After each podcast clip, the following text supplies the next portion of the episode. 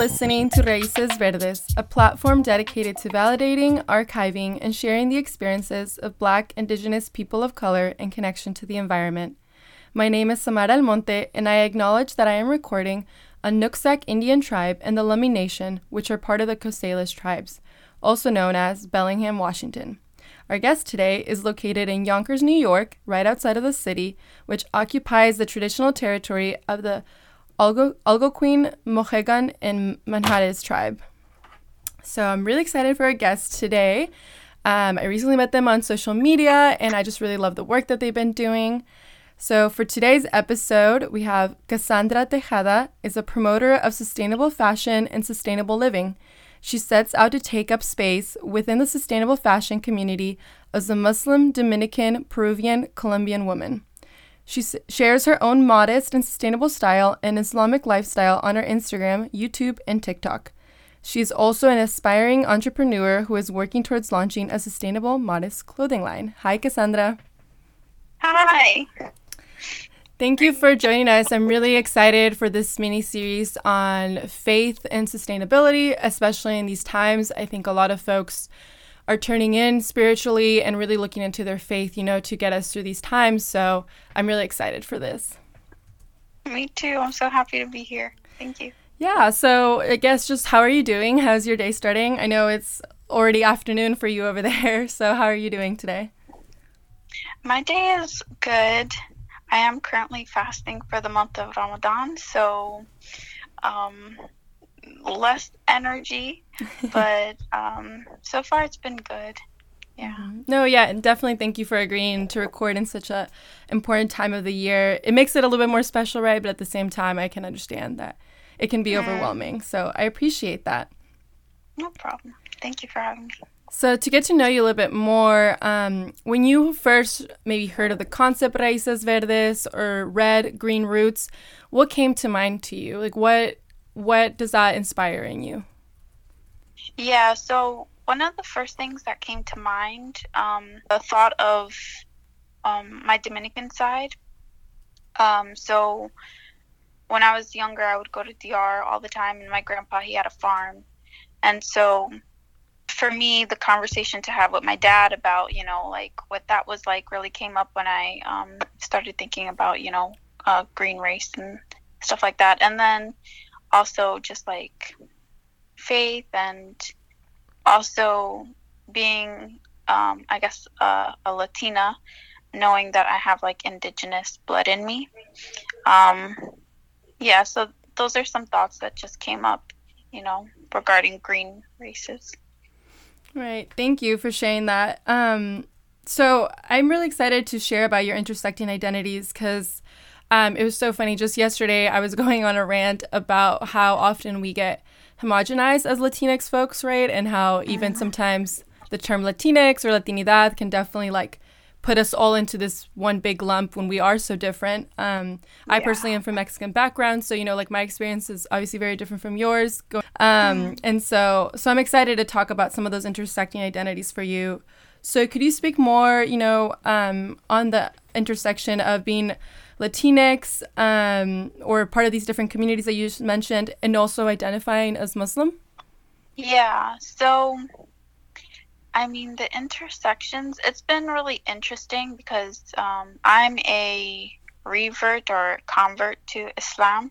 Um, I converted November 2013, and at that time, I didn't know a single Latina or Latino Muslim. Mm-hmm. Um, and just now, just more recently, the last couple years, there's really been like a lot more that I'm actually meeting and um, seeing, and even Texas. In Texas, there was the first um, Spanish-speaking mosque that was built.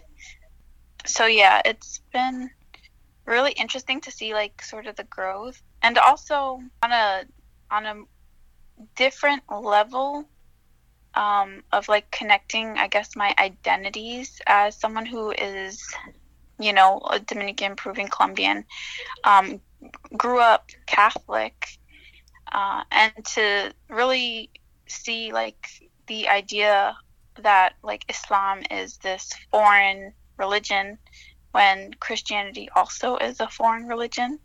It was something opposed on indigenous people and even the um, African people brought here. So, yeah, there's been a lot of like intersections and I don't know, really interesting things that like I guess my identities kind of bring up. No, definitely. Um, I really like what you said about how even Catholicism or Christianity were foreign to our people. Um, because I think about that too with the Spanish language, right? Like we we find comfort in the Spanish language, and we sometimes we think of it as like our native language or our first language, especially if our families were like first generation immigrants to this country but in reality like that also wasn't our native language right like we we yeah. we had other languages and the same thing is with religion so i know we connected a little bit over um, social media like with the event that you were hosting um, mm-hmm. about like how catholicism really erased some of that indigenous practice with the land especially with the environment. Yeah. So i don't know if that's something that's come up with you at all through your journey of like um, finding a new religious a new religion and a new spirituality. Yeah so I think early on, like my my search for you know a religion was just basically like an awakening within myself of realizing God exists, and then me trying to figure out, okay, well, what is the right way, or what is the the correct way, um, because I just became really conscious of it. Um, but then my journey, and then like it coming up in my own community with like my mom and stuff my mom once told me a story about like so my mom was actually in foster care and so she was um, being taken care of um, by people. That were like Hungarian and Polish. And um, just a couple weird things happened within that kind of dynamic because she was a bit like Tanner. Um, but also when she was introduced to the church they called her a savage. Oh wow. And this yeah. So it, it's just you know I didn't really know that when I was younger, but to hear about that as I was growing up. Um, and then also, like, for me, I do also believe that, like, our Christianity has been, like, colonized also. Mm. Like, it's hmm. really white, you know, and it started in the Middle East. Yes. So, I don't know. It's just, yeah, th- those things definitely came up. It's it's honestly a lot to think about. No, it is. And it's um since it, I believe it's like part of our healing journey, right? As like people yeah. from like Latin America and that diaspora, like it definitely is a long and heavy journey and some days it's harder than others. Um it's really interesting too you brought about like Christianity and that those religions being colonized because so my partner is um Palestinian and so we talk about that a lot, right? Too like how mm-hmm. Jesus was brown because he was from Palestine. Yeah and it's just been interesting. Moses was described as being dark skinned, so exactly. the word Adam in Arabic and Hebrew means like dark brown. Oh wow, um, I didn't know. Yeah, that. so yeah, so it's just I honestly feel like the Abrahamic faith in general has been completely whitewashed or light tan washed. Um, yeah, it's it's mm-hmm. a lot of conversation within identity and just religion in general. No, it's definitely. all really interesting. I love it all. Yeah, no, me too. Yeah, it, especially it was interesting when he visited Mexico with me last winter break. Um, mm-hmm. like not this one that passed, but the one before. Um, you know, he would like meet all my cousins and family members, and they all had all these like very Arab names, and they were supposed to be religious names, right? Like you said, like Adam and Abraham mm-hmm. and all these names. So it was just really interesting to see these two parts of the world kind of come together when he visited, and just really, mm. again, we both I think really reflected on that and like what does it mean when my grandma is like, oh, el pueblo de Israel, you know? And I know she doesn't mean, I think, like contemporary Israel, like the way that we know yeah, of it yeah. now, but she means like the way it says in the Bible, right? So it's like, yeah. what more proof do you want that like Jesus and like these this religious movement was from this part of the world that was brown? So it's just it's really interesting, especially trying to talk about it with your elders. I feel like they just can feel very like afraid, right, of like having to uncover what they've known their whole life it's definitely like I don't know. it's really hard and sensitive to talk about, especially when like you know it revolves around family as mm-hmm. far as mm-hmm. like religion and identity, and even like um, I've been really um, enjoying the conversation around like Dominican identity and how like we have such little um, indigenous like ancestry in us very very little because like the Taino people of the island were basically like almost completely wiped out. And so within like the Dominican identity, uh, people don't like to acknowledge their like African heritage. Right.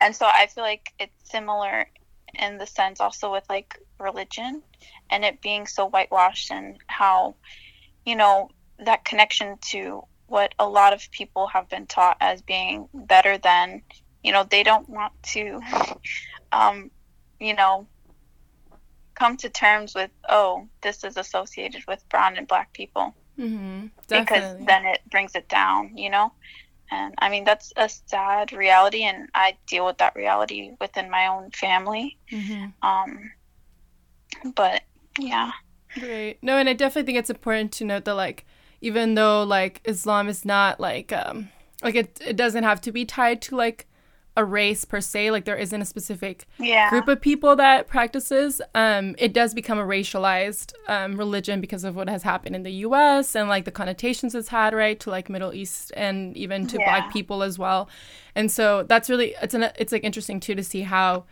this religion specifically has become so associated with black and brown people yet it's still like you know it's just it's also interesting like i think it's interesting to tie it all together for sure um so i guess how to have these identities you know whether it's been just being from latin america or um being muslim like how have they influenced your journey into sustainability?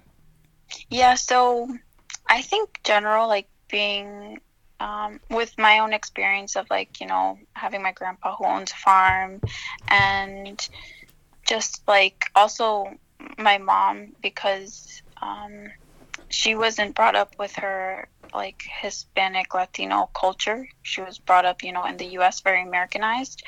Um, I think what she really honed in on was like Native American culture. So Mm. for as long as I can remember, we always visited like powwows and stuff. And so just like the connectiveness to Earth, uh, I think was brought up um, within that identity.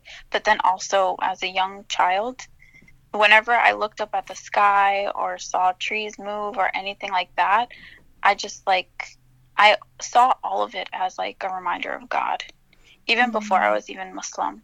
Mhm. Um, and so I think early on that really just piqued my interest in just like really loving the earth.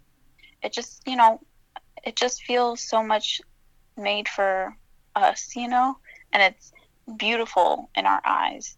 Um, so there was definitely like that connection.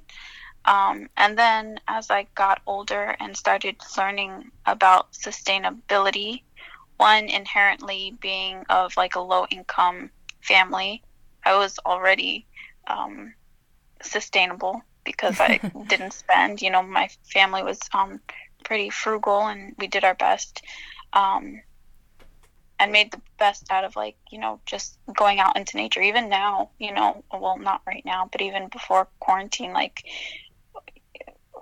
the way we we spend our days whenever we do have a free day is going on hikes and stuff um Right. I recently, I remember I recently saw on your Instagram, you were like out in the woods and you were wearing like a skirt, and I thought it was really cute. You were like, "What am I even doing in nature with this?" But it was, it was really cute. I thought it was funny.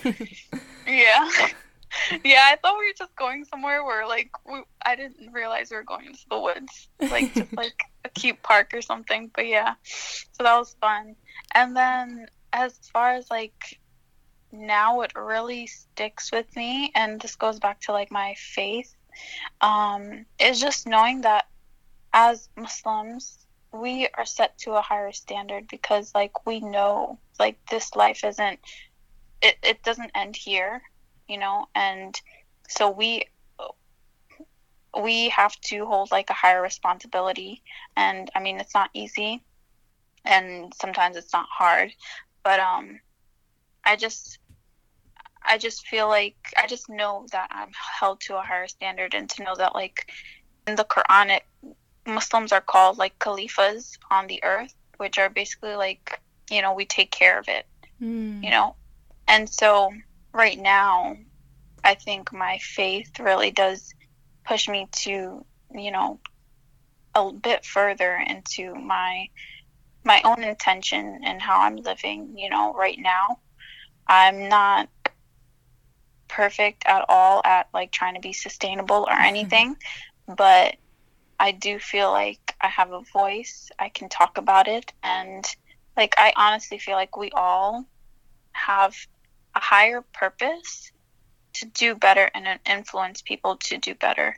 So, yeah, my faith definitely does like push me to want to do better just because one, it's beneficial for like people here, for myself, the people I love, but also like, and it, it is worship to God to do good, you know, mm-hmm. and to take care of this earth. So, yeah, it's all become very much more meaningful because it's grounded by my faith. Is there um I know I've been reading a lot that like Ramadan is also used as a time for reflection and like maybe mm-hmm. changing some habits, you know, to like you said, do better in um, this way and like how you've been called. Do you feel like there's been any sort of like maybe goals or things you've been thinking about this month specifically, maybe that have to connect with sustainability um, that you would mind sharing, like something you've been just reflecting on specifically this month? Yeah. So, um, one like right before the month, um, well, yeah, the, a month before like Ramadan, my mom actually asked about composting, which was really great because I've been on this journey probably for like for like four or five years, but like you know inching in, not like throwing myself full in, and so I tried to compost like a couple of years ago, and my mom was just like, um, "What is this? No." and to see it like come full circle, and for her to, you know, be like, "Oh yeah, let's try composting," especially because now there's so much more of a conversation around like, you know, the environment, which like I'm so happy about. Um, but that's something that was started, and we're like trying to, you know, create our first pile of compost. So it's all really exciting, kind of, and very interesting because surprisingly, like if you do compost right, it doesn't smell, mm. even though it's like decaying. So I don't know. Um, but on a more spiritual level, as far as Ramadan goes, so like Ramadan, we like fast from sunrise to sunset. So right there, I feel like is like a huge, a huge minimizing of consumption mm. you know, and what we do and what, you know, we can't eat, we don't drink. So I feel like, I don't know why, but I feel like the whole month of Ramadan is a pretty sustainable thing because of the fact that we, you know, aren't consuming. And also like reflecting on like that consumption and um, reflecting on really what we need and how much we need. So right now, food has become like a big thing for me to reflect on. Like, it's surprising how little fills me up, you know? Mm-hmm. And, you know, and how little like sustains me. And, and so that's definitely something that, um, as far as like with sustainability, I feel like is important, like has come to mind. And then also like the reduction of what I'm eating as far as what I'm consuming, but then other things come into mind too. Right now, luckily, because we're quarantined, like I'm not using like disposable like forks and knives and stuff like that. But I think as a community who are talking about this, I think people are recognizing the wastefulness that comes when we do gather, you know, mm-hmm. um, to eat side by side with each other. And um, also and this is hopefully something I hope to work on. But like within my own community, like how can I bring like sustainability up for like hopefully before like the next Ramadan, so that like we can be more sustainable, and or how I can have this kind of conversation with like my local mosque, um, and also so I participate in like um, a weekly, bi week, bi monthly like all girls Islamic group hmm. and we talk about like you know religion and we learn and stuff and um, so i'm in my head trying to gonna approach them to see if i can just talk to them about like the islamic view on sustainability you know and how we're supposed to treat the earth and god willing i hope that um, sparks you know more thought into my community and hopefully you know i can with maybe someone else's help also can sort of bring this this I think really fundamental thing that like us as Muslims should be already doing. But I think I think because and this is just, you know, my own thoughts, but I feel like Western lifestyle like completely disconnects us from nature, kind of, especially living in the city. Mm-hmm. So I mm-hmm. definitely think Muslims outside of the West are sustainable. Um, just you know, living in the city and stuff. What can we do? Yeah. No, definitely. And thank you for sharing that. That was all so beautiful. But yeah, I agree. Like it can feel when you are living in the US, especially in the part of the US where you are, which is like, you know, very urbanized, it can feel very scary to be sustainable or it can feel like only attainable if you have, you know, the money to buy all these sustainable things. But mm. I think it's good, like you said, to just implement small changes. You know, like you said, it can be so simple going from like using plastic silverware at a gathering, like um, like when you have iftar or Eid, um, mm-hmm. to just using, you know, like your own bowls. Like I was thinking about that while you were talking, like yeah, like why why would it look so weird for us to bring our own bowl and you know glass or whatever from home? So it's just like changing these little things that can help a lot, and especially since so many of these religious gatherings are um, so intergenerational like you have young kids you know part of it too it's so important for them to just see these things since they're little because even as yeah. we were talking at the beginning like some of the stuff we saw growing up with our families like that got normalized in us so like if you normalize it for them, you know, not using plastic when you gather, then they will just grow up to be adults who probably don't use that or depend that at all, you know. And so it really it can feel so overwhelming, especially in the time we are in that like changes are not happening fast enough, but something like that can really mm. go a long way. Yeah, no, that's a really good point. As far as like making it normalized for the youth and hopefully they like grow up for it to just be like their way of life. I never thought of that, so that's awesome. Yeah, no, that's some, I guess that's just something I've been thinking as I get older. Like, yeah, I've been really seeing this um, sort of in different ways. These um, comments about like, you know, what kind of ancestor are you? Like, you living in this present, like, is already like your future self is already somewhere, you know, being an ancestor. And so I've been thinking about that, like, really deeply, like, who, like, what am I kind of not so much like leaving behind as in like a legacy, but just like what sort of teachings, you know, will I kind of bring up for folks by the time I'm an like a truly like an elder, I guess, or an ancestor. So that's why I've been thinking about that too. And when you were speaking about like changes in your community, it just would make sense to me that like the youth really yeah. pick that up, you know? Yeah. So yeah, so I think this would be a good time then to maybe just switch to more of like the work you've been doing on ethical fashion because I think that's a really important issue, especially when you were talking about consumption. I was also thinking about how little I have bought this month. I haven't bought anything. I'm really proud of myself that I haven't, you know, binged on online shopping during this quarantine because it's like I'm like, where am I gonna wear this clothes to? you know, yeah. I'm not going anywhere. So, um, and I, I had an episode on ethical fashion in the first season, like right at the beginning, with a friend of mine who was doing her thesis around this. So I love whenever we can bring in different perspectives on ethical fashion, especially this intersection with like um, religion. So yeah, do you want to just maybe talk about like anything like anything you want related to ethical fashion, mm-hmm. like maybe some stuff you've been part of or things you're working on right now?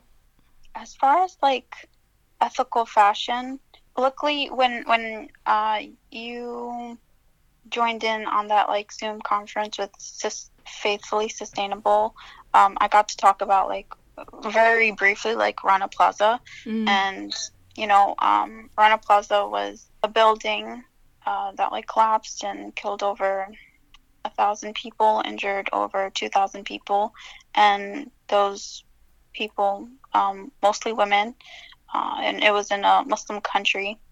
So I don't know. It, for me, like it just hits home because like they're Muslim, but they're also they're also like people of people of color, brown people, and um, usually within like fashion, the bodies that are that are used, you know, and like abused basically, um, are brown bodies. You know, our country's filled with brown bodies. So it just became really important for me to see that, to see kind of like colonization not not leaving, you know, like it's still here. Mm-hmm. Um, brown communities and brown people are still being abused. And for me, like fashion, um, early on, when I converted became really important um, because of like my faith. and I when I converted a couple years later, like I just really felt inspired to dress more modestly, to you know cover my body, um, not necessarily like cover my hair yet, but um, I was like you know, um, it was it was a journey. So it was the beginning of my journey, and during that time, I also learned about you know, uh, fast fashion and sort of like the horrible things that goes into it. And for me, fashion just became really important because here I was trying to be um, a good Muslim, trying to dress modestly, but I couldn't find clothing, one that were modest at that time. But now that there are more modest clothing, I can't find anything that like I know, you know, someone wasn't someone wasn't like abused, you know, or or mistreated or, you know, basically not paid to make this garment, you know, and that for me was really like was really heavy on me because I believe like my dollar is my way of voting. So if I'm investing my dollars into companies that are abusing people, it just like uh, it, I I just can't get over it kind of. you know, definitely. It's, it's just too. It just weighs on me, and also, yeah. So early on, that's sort of why I decided um, that I wanted to create um, a modest, sustainable clothing line, and I'm working on that. Mm-hmm. Hopefully, that happens, God willing. Um, so yeah, do you so, so, do you make like the like are you hoping to make yourself the clothes for like this kind of clothing line or I guess like in the recent time as you've like gone through that journey and really thinking about what you wear like have you been making most of your clothes or do you just try as of now like to kind of thrift shop or I guess what are some like like yeah. practices you've been doing in that journey to switch to more ethical fashion? Yeah, so um, for me it's been uh, thrift shopping has been a really great help. Um, but then also, um, early on into my, I guess, sustainable journey, I um, started practicing minimalism. So I think that minimalism really helped because I just, in general, stopped consuming. Like I just stopped buying things, um, which I think helped me to make the switch to more ethical clothing because because I don't buy so much, I save money and because yes. I have a little bit more to spend, I can invest in like ethical brands. Um, so yeah, definitely thrifting, and then in general, just being more intentional about what I'm buying, what I'm purchasing, what I need, and you know, having creating the means to be able to afford it. Um, yeah, so that's how I've been able to do it. But again, also the options are slim pickings. like for for like modest clothing, mm-hmm. very hard. Like because ethical fashion is still very much like it. It's not like there's not many modest options for ethical sustainable fashion like if you go to fast fashion zara you know has a bunch of dresses h&m they're all on the modesty bandwagon you know because they realize that Muslim women want to want to buy clothes, right? Know? So give us it, you know. So yeah, on that front, fast fashion they have it, but ethical, sustainable fashion, um, because you know it's slower growth, and also because the people who have who have these businesses majority are white. Mm. Um, you know, it, there's a lack of, I guess, diversity within like what the market has to offer people. Um, so I think that, and, and then also one thing I really love now during my journey of participating and being more conscious in what I purchase is really looking for people of color owned sustainable businesses, which there are, you know, and that's even more exciting. And I feel gives me more of a, you know, inspiration and push to you know um, really invest in those businesses as well. So for me that's really exciting to see. Yeah i've been thinking about this a lot too because like you said there are a lot of ethical fashion like small companies out there by people of color especially women of color. Um, I obviously haven't been focusing as much on like the modesty aspect, but I've been thinking about it because sometimes, you know, you look at the price tag of something like owned by these companies and you know, might be like in the 40, 50s or even like $100 and sometimes, you know, I'll be like, "Oh no, like I can't afford that" or something like that. But then I think about how much I am willing to spend on fast fashion, and it can be about the same amount. It's just more pieces, you know? And so I've been re- trying to rethink that idea that, like, why am I so okay spending that same amount of number amount of money on a fast fashion company, you know, throughout the month, throughout the week or whatever, and not just give that same lump of money once to or like, you know, at one at one time to this mm-hmm. like ethical fashion company. So I've been trying to think that too and like you said, really put into work minimalism so that way it doesn't feel like I have to buy so many things and like I can just invest in one or two pieces from these uh-huh. women of color ethical fashion companies that like it's just going to be better overall. So it's it's, yeah. a, it's a shift. Yeah, I definitely want to add like one thing that I think about when I shop is I think about like the seamstresses and the garment workers and how like their life their lives are benefiting because they're getting paid like um, typically like a fair living wage. Um, versus like recently um, faithfully sustainable had an event with the, the garment worker center and a woman she said like she would work 40 plus hours a week and make $150 a week. Oh wow in california who can live off of $150 a week?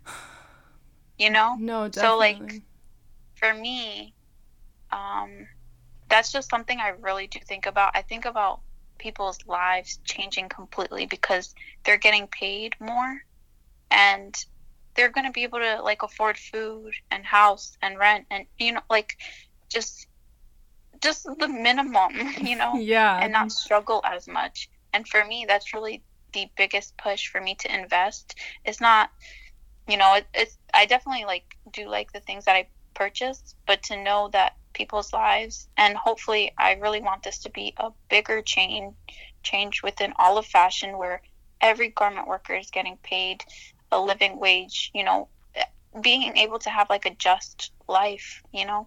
Mm-hmm. no and so definitely. And i hope i'm i'm really like putting in faith right now that like this pandemic and everything that's been happening where you know like you can clearly tell like all these fast fashion like companies are just like putting out so many discounts and like you know free shipping and this and that and so just like i mm. hope this really opens people's eyes that like these companies like that's all they care about at the end of the day, right? Is like a profit. Like they're not worried about yeah. their workers. Um, I drive by this like one mall um, near my home, and it's you know obviously empty. And so I think about like mm-hmm. the employees that would work at like H and M and like this and that. And like my mm-hmm. sister used to work at H and M actually, so like she still has friends that work in those stores and she's just like you know they got laid off obviously because they can't like mm-hmm. open the mm-hmm. store and so again what is the company really doing for those folks and so it's important to think about that like in this time especially like when you know like maybe stay at home orders are um, taken away and like we can go out and shop again like physically like what where are you going to shop like think about how these companies reacted during this time and like who were they really yeah. investing their profits in yeah definitely not the, the minimum wage workers or their garment workers mm-hmm. at all. No, right, and especially because we know these a lot of these garment workers are like abroad; they're not even in the U.S. Like, yeah, they're in these like brown countries, black and brown countries. Yeah. Um, and people are canceling their orders. I don't know if you. Sorry. Oh no, go ahead. if you saw, there was um sustainable um Brooklyn.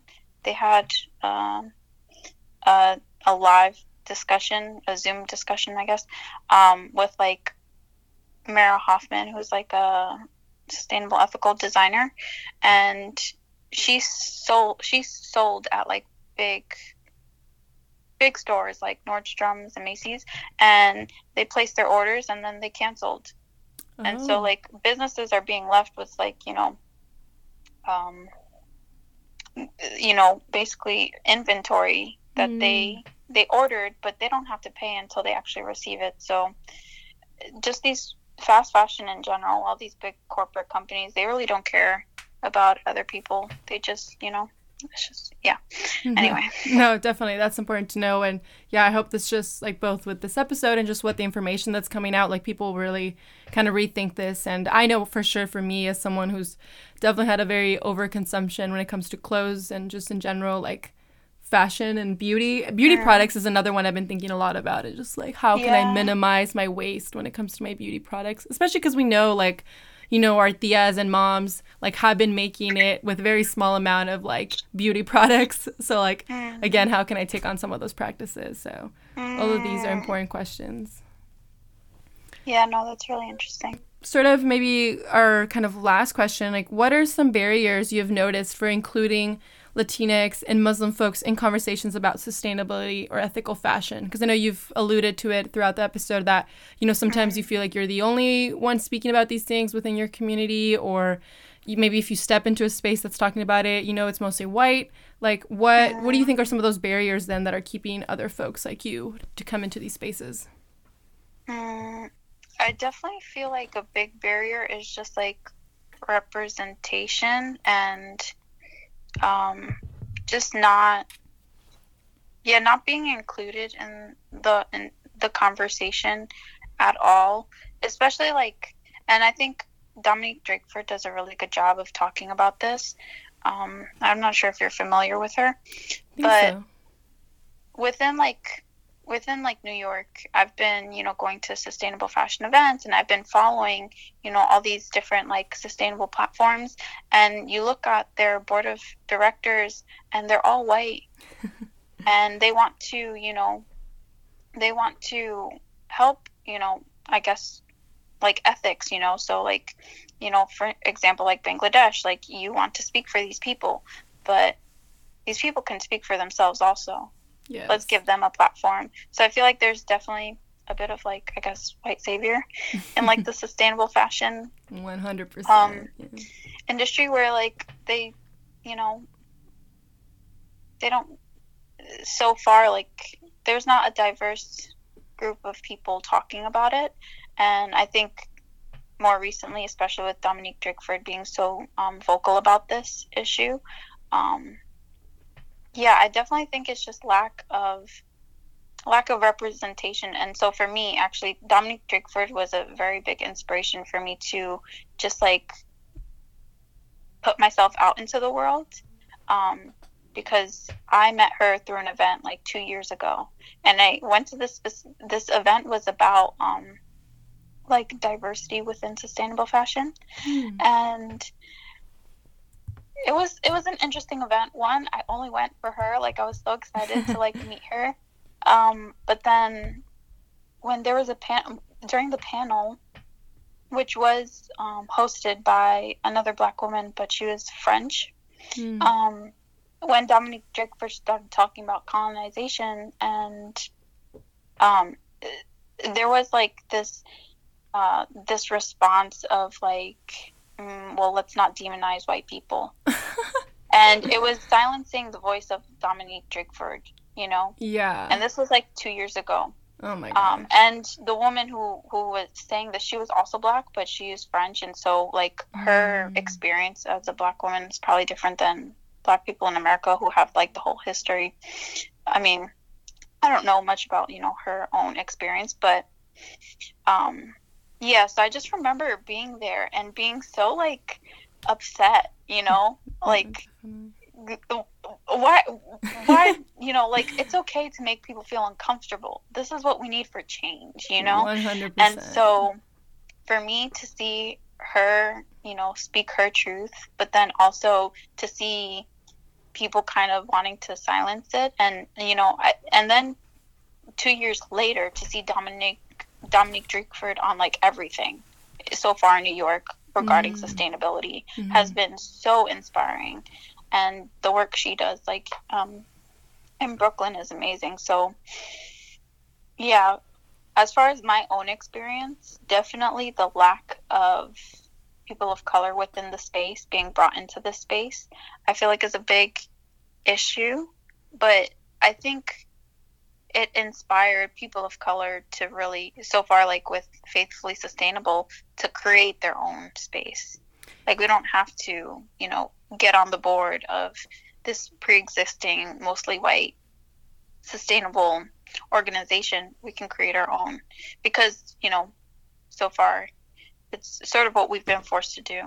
No, I've definitely so. yeah, I 100% agree. I um so I graduated from like a um, environmental college um, as an undergrad, and so I've been in like a lot of these different like you know spaces that are like all about that like sustainability, blah blah blah, and so like I agree with you. Like, there's definitely a saviorist complex within all of it, which is just so ridiculous that they don't like. There's just no acknowledgement at all. So like, you know, like you said, there's just this romanticizing that like sustainability and like ethical fashion is just all about like cute, pretty, like fun stuff. But it's like, no, we got to talk about like what got us here, right? Which is like capitalism yeah. and colonialism and patriarchy. And so, um, so I agree. I've, I've noticed that sometimes, like, even honestly, like, elders of color, like, the, in this movement, and as you saw, that one, um, black woman from France, like, sometimes, you know, folks that have been around maybe in this, like, community of sustainability for a while, like, are so afraid to like rock the boat. That's like i yeah. personally have been like told sometimes by like like folks of color that are older than me like you know don't start your own organization like join this join that. And i'm yeah. just like you know like i'm i can't. Because when we join these organizations we like get tokenized we get silenced, yeah. as you saw with like dominique. So it's just like i 100% agree. Like i think i'm all here for like folks just building their own spaces. I mean that's part of why i did raices verdes. I was tired of just like the same conversations with other white folks about sustainability and like me being used as a token in that. I was like, you know what? I'm just going to create my own space where I'm not going to silence folks talking about like colonization and all these things because that's just our experience. And, um, and like I think I agree, like you said, faithfully sustainable, and some of the other accounts I've been seeing on Instagram has been really cool because I'm just like, yeah, we're like this new sort of wave of like environmental justice because we know environmental justice like the movement itself started a while ago right with like the civil rights uh-huh. movement and all these other folks of color um, and black people but i think this is for me at least i see it as a new wave of like okay we tried like kind of joining their spaces and like aligning with how sustainability was viewed then but like we're ready to create our own platforms because y'all are just not giving us the space we need and silencing yeah. the conversations about colonization and like critiques of capitalism so yeah. yeah, I, I think it's so important, like you said. I'm so happy that you even created this platform. It's very inspiring. I'm just like amazed. Like I love the kinds of conversations that you're having on here. So I'm really happy that you didn't listen to whoever told you that and you created this platform. Yes, no, I'm not going to be shady and throw names of older folks, but but yeah, it was just kind of disheartening, you know, to just see folks that you maybe yeah. thought could be mentors and then and I get it, you know, like at the end of the day like it was a different time for them, like it was either like join or be out, but now like we we like let's be thankful that now we got the means to make our own spaces and our own platforms. And so that like that's what i'm here for yeah. you know? And so thank you on that. I'm, I'm really excited for like the work you're doing and again just the intersection of like being um, latina and muslim i think is super important um, mm. so are there any resources other i know you've already kind of mentioned like dominique uh, drakeford and like a little bit of faithfully sustainable but i don't know if you want to talk more about that account specifically or your own or just any other resources you really want to put out there yeah so uh, faithfully sustainable is like um, they focus on like I guess Islamic based um, knowledge regarding sustainability, and I think they're really trying to. And there are a couple other accounts like this, but they, um, I just know the two girls, the two women who are running it. Um, yeah, so they focus on that, which I think is great. Dominique Drakeford is great. Um, there's not too many, you know, people of color voices within the space quite yet. Mm-hmm. So definitely her. There's um, Aditi Mayer, mm. who I think she's based in California. She's um, Indian. She talks about like decolonizing fashion. Mm. Um, she's really good. Hoda Katebi is Muslim Iranian woman, and she also talks about like decolonization within fashion, and um, she even talks about like um, what is it called, prison ab- Oh, prison abolition. Prison abolition. Yeah, which is mm something new to me. The last year, I've really um, heard about it, which I think is amazing. It's really cool, actually. I think. Right. Um, the the whole idea behind it and what it stands for. Um, no, yeah, definitely. Then, I remember the first time I also heard about prison abolition. It might have been like my sophomore year of college, but it was like I didn't get like super deep into the theory of it, but. I just remember mm-hmm. hearing it for the first time. Someone be like, "What if we just like didn't have jails and like this punishment system?" And I was like, "Oh my god, yeah. What if we didn't?" Like it was just like in that moment shocking, but now I'm just like, wow, like you know, I just was so limited in my thinking. yeah, no, it's super interesting. It's one of the things like it, me too. Like the first time I heard it, it really kind of like made me, you know, I guess realize that. And when I when I first heard of it, they mentioned this like people cannot see a world without prison. Mm-hmm. You know, and then to try to imagine a world without it and what that looks like, it was really interesting. So, yeah, I mean, that's a really interesting topic that I like want to learn more about. Yeah, me too. Um, and then the last thing, um, one of the last kind of resources that come to mind is the Garment Worker Center, mm. and so uh, they support garment workers within um, like California and I guess the LA Garment um, District, and I think they're just a really good place to really learn about you know the unethical practices within fashion, even like made in America fashion.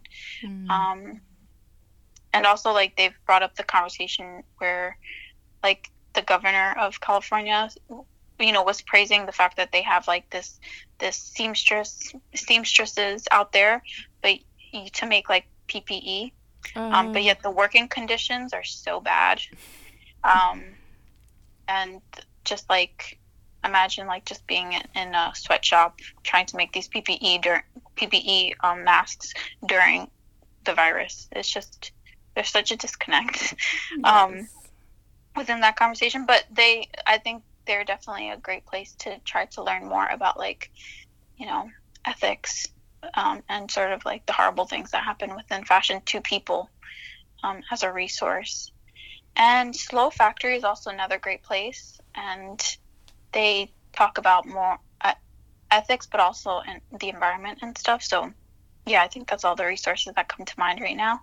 And Slow Factory is also, I think, run by a bunch of people, but um, the woman I know from there, I believe she's like Middle Eastern. I can't remember where she is. She's Middle Eastern, but she's Christian, and mm. she's a wealth of knowledge. um, and she also like partners with the UN and stuff. So her name is Celine. I can't remember her last name, but yeah, to everyone who comes to mind. No, thank you. I'll definitely make sure to like tag them on the um, Instagram posts and like on the episode notes um, on the website. But um, yeah, thank you again for so much information. This is it's just so funny how like things align. I had been thinking even since last year about doing like an episode centering um, Muslim voices um, because like through my very mainstream like environmental college experience when we did talk about religion and its connections to the environment, it was always obviously Christianity and Catholicism, right? Because it was all like, oh, all these like mm. older white men went into the woods and wrote about like how they saw God and this and that, you know, whatever. Mm. And it's like, okay, that's cool, but like, I just like, why are we always centering like what the Bible says about like like the Catholic, you yeah. know, like what it says about um, the environment. So this was really beautiful for me to like find this community and like be able to reach out with you all and just you know like I know faithfully sustainable and kind of your journey as well is at a at a start. So it's really cool to like mm. be there together to kind of, you know, launch yeah. these things and like be part of these growing communities. Um and just really like invest in radical imagination. Like I think that's what you all are doing, hmm. right? Like imagining a world outside of like capitalism when it comes to ethical fashion yeah. and um in a world that also like um loves and accepts um like the Islam faith because like yeah, it's just right now it's very like definitely criminalized and racialized, and it's important to like take away the that connotation and like really center it in a more beautiful way. So yeah, I don't know if you have any last closing thoughts um, before we finish up. No, thank you for giving me this opportunity to be on here as I'm growing. Um, I feel really grateful that you invited me on here. This is gonna be like something I probably won't ever forget my first time being on a podcast. so this was super exciting.